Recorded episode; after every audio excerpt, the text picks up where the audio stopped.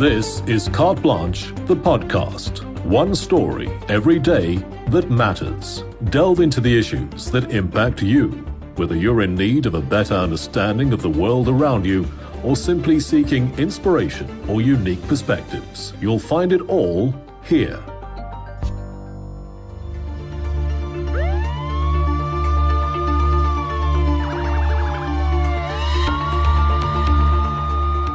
Over the past few weeks, we've met state healthcare workers suffering burnout amid severe pressure from a rising disease burden after the pandemic.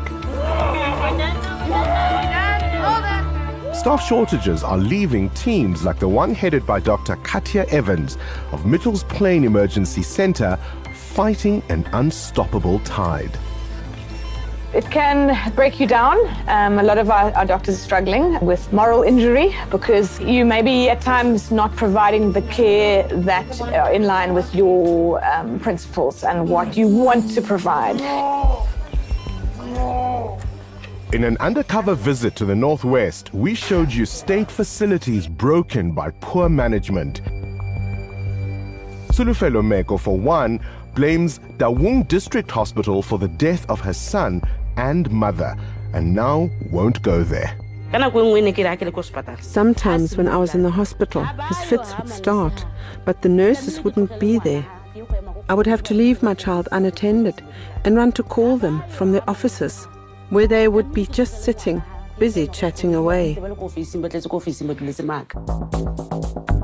In the rural Eastern Cape, some passionate healthcare workers confided their frustrations to us. Here, calling an ambulance is wishful thinking. Not here.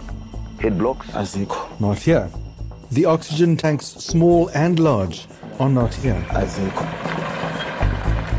And if they do arrive, emergency services can't offer much more than transport, leaving a dedicated paramedic like Nzamane Mgwantashe himself traumatized. Yes, you open the windows so that you must get. You open the windows the for windows, oxygen. Yeah, so it's not fun no more. We are improvising. Mm-hmm. You see, so that is why we, we manage. The only solution, says Dr. Nicholas Crisp, Deputy Director General of the Department of Health, is national health insurance. What we need to do is find better ways to spend what we have. There's not a shortage of money. There's a very big shortage of efficiencies within the system. But is the plan for universal health insurance enough to revive state care?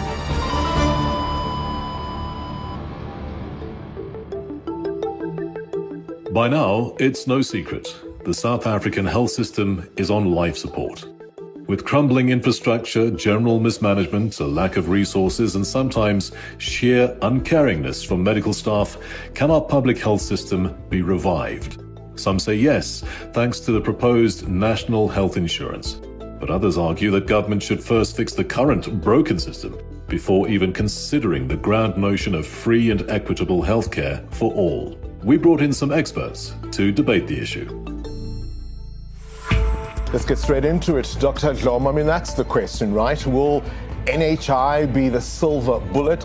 Many people watching this and who've been watching our campaign will balk at that idea and they'll say, you're taking what little may be working, the private sector, and you want to gobble it up in a system that has those failures. Thanks, Bongani, and good evening to your viewers. Maybe let me start by saying few years back, in the whole country, there was a program that we embarked on that was called NHI uh, Pilot. We piloted the program, and I hope people should understand in that pilot, we did not come up with an objective to say, should we or should we not go on with an NHI in the next few years? It was to say, what would be an ideal clinic, an ideal hospital?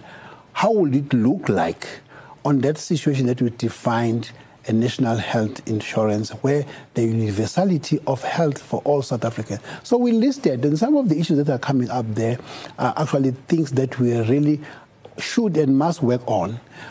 And again, related to that, the president, President Ramaphosa, called in 2018 an imbizo of healthcare workers, all those who also had an interest, activists in the country, and academics to saying, what are the challenges? Let's actually listen to the South Africans. What are they saying about healthcare systems in our country? And we came up with the nine pillars. Some of the issues that are raised in the video are related to those nine pillars the shortage of staff, the infrastructure challenges, emergency medical services not being actually op- op- optimal.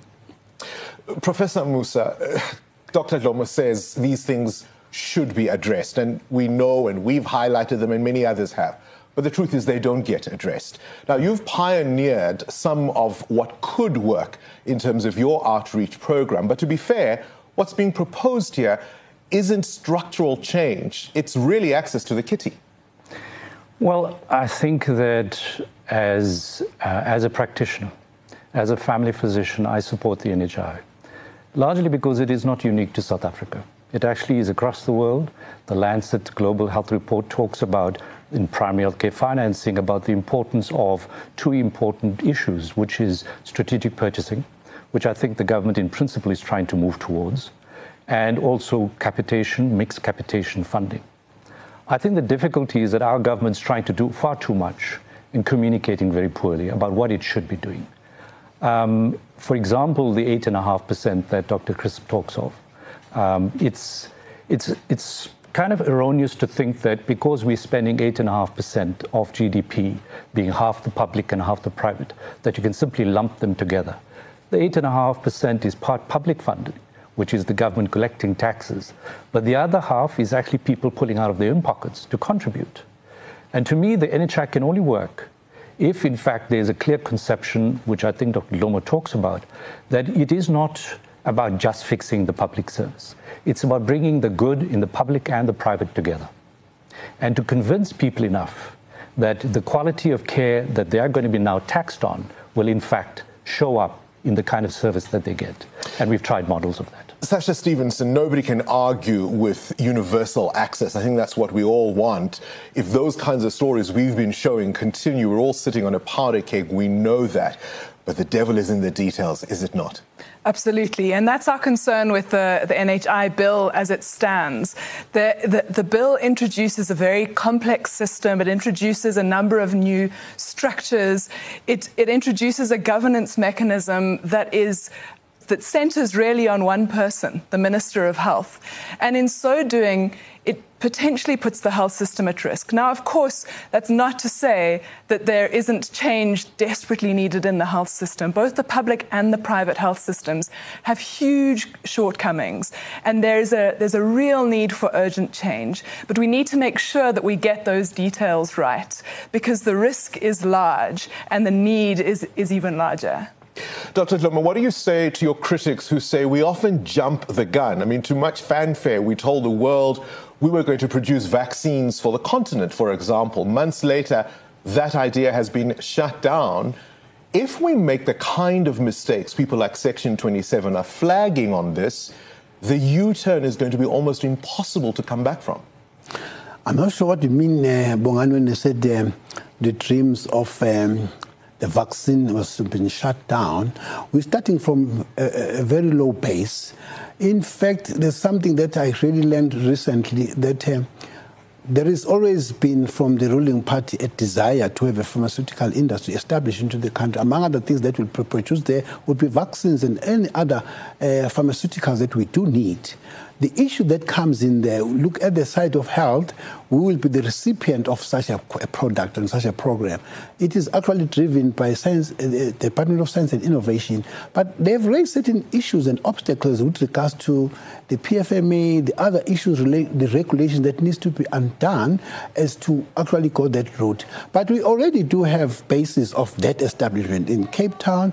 There has been an issue. We were visited by the. Sure. I mean, if, if I may come in there, Doctor, the, the point simply is yes. we come up with lofty ideas that at times prove unworkable. But the biggest concern of all, obviously, if we look at the recent history, say with COVID 19, a lot of people will be watching us and saying, hang on, this government in charge of those funds? Look, um, uh, let's separate those issues, Bongani. If we actually look out into the world, they've actually commended the, depart- the government and the department in the hands of actually making available the drug, I mean, the, the vaccines to the South Africans. The issues of corruption that actually came around it, PPE and all those. They were things, extensive. Yes, uh, uh, but they never stopped us from actually delivering the goods. Those are issues that the SIU must actually still work on it. We, we don't condone that the corruption that took place around that. Professor Moosa, you're a caring and committed clinician. Part of your success has been because Big Brother has been away from what you're doing. Are you willing to subject yourself to this kind of system that is so riddled with failures and even politics? Well, I wouldn't. I think, let me just respond to some of the comments made. I think the bill has got too much. I just shared with the minister. I mean, the CUPs and the DHMOs, these are District Health Management Office, the contracting unit for primary care. That whole scenario in primary care, and am I interested in primary care, um, is too much and too quick. I mean, what they're trying to do in, in South Africa, New Zealand took 12, 15 years to do, and that off a base of actually starting a capitation system. What you're asking about, how might we do it? Yes, I work with National Treasury in actually setting up a plan, which they appreciated, um, dealt with the issue of funding and the way in which we might put that together. It was a very simple plan. It was essentially saying, let's create the NHI fund as a medical scheme, which can contract but in primary care, contract with providers who are out there, which might be clinics, GPs, and in fact, we configured it such that any GP, any clinic would be able to contract based on a, on a sort of model where the team in the clinic would have a doctor and where the doctor in the GP would have a, a team around him. And that they would take a, a population and they, they, would then be contracted. And mixed capitation is about capitation, a fee for service for a smaller element, and some performance management payment. This is not unique to South Africa, it's global. And to then have that as a single contract that could be signed by all GPs, all providers across the country, and then be administered. And what I suggested administration was don't go try and reinvent one big behemoth Eskom. Take the current medical schemes and work with them to say, here is a contract, very clearly specified and deliberated on by providers and the, the, the, the, the, purchasers, and says, there's a contract, administer this. And we suggested that if you're looking at the provinces, nine provinces, you'll be able to get a contract that's administered by government, and none of the issues that are being raised, raised about oversight or the conflicts there. Because I work in a clinic, and there's a clinic manager who's sitting with a notional budget of 100 million rand. Ask her how much she's got to actually use 5,000 a month. Now, how on earth give her the money? Yes, give her capacity as well. And that whole model was to give capacity right down to that level. And the problem is we're trying to have these layers and layers unnecessarily with 250 CUPs, contracting units that are going to enter into contracts. That's a recipe for problems. And I don't support that at all. Give it to the providers on the ground, and they'll make it work. Sasha, what about the issue of accountability? We have seen that even when government has been forthcoming with information, as soon as people look too closely, I'll give you Gauteng as an example, for example, the school fogging issue. As soon as people look too closely, we close ranks and that information becomes unavailable. How worried are you that even as what Prof. Moosa is suggesting works, when there are problems, we will not know? Accountability is fundamental, and I think what goes with that is transparency. Um, and and the, the kind of uh, suggestions that, that Prof is making make a lot of sense. What we need to ensure is that all of the decisions taken under the guise of NHI, all of the contracts entered into, all of the bids submitted are transparent. Because in so doing, we, we open the system up to ensure that there is oversight by the public and by those responsible for keeping tabs. If I can also just jump in on a, on a, a points you made earlier, Bongani. You know, in, in COVID, there were huge problems with PPE procurement, but what we also saw was the starting of collaboration. And in some research that we did, speaking to people across the health system, public, private, academia, civil society, everybody recognized the importance of collaboration between the public and the private spheres. That is what we need to start trying to inculcate. And there are various opportunities for doing that. So Prof raises some. Gauteng, you mentioned, currently has more than 2,000 people on a waiting list for radiation oncology, and there aren't the services. There are those services in the, in the private sector. Let's show how we can collaborate to build the kind of trust we need for real health systems reform. I think many of us saw some shining lights. You talk about the rollout of the vaccination program, and maybe discussions like this are part of that collaboration and coming together. Mm-hmm. I thank you all uh, for coming and being a part of our conversation.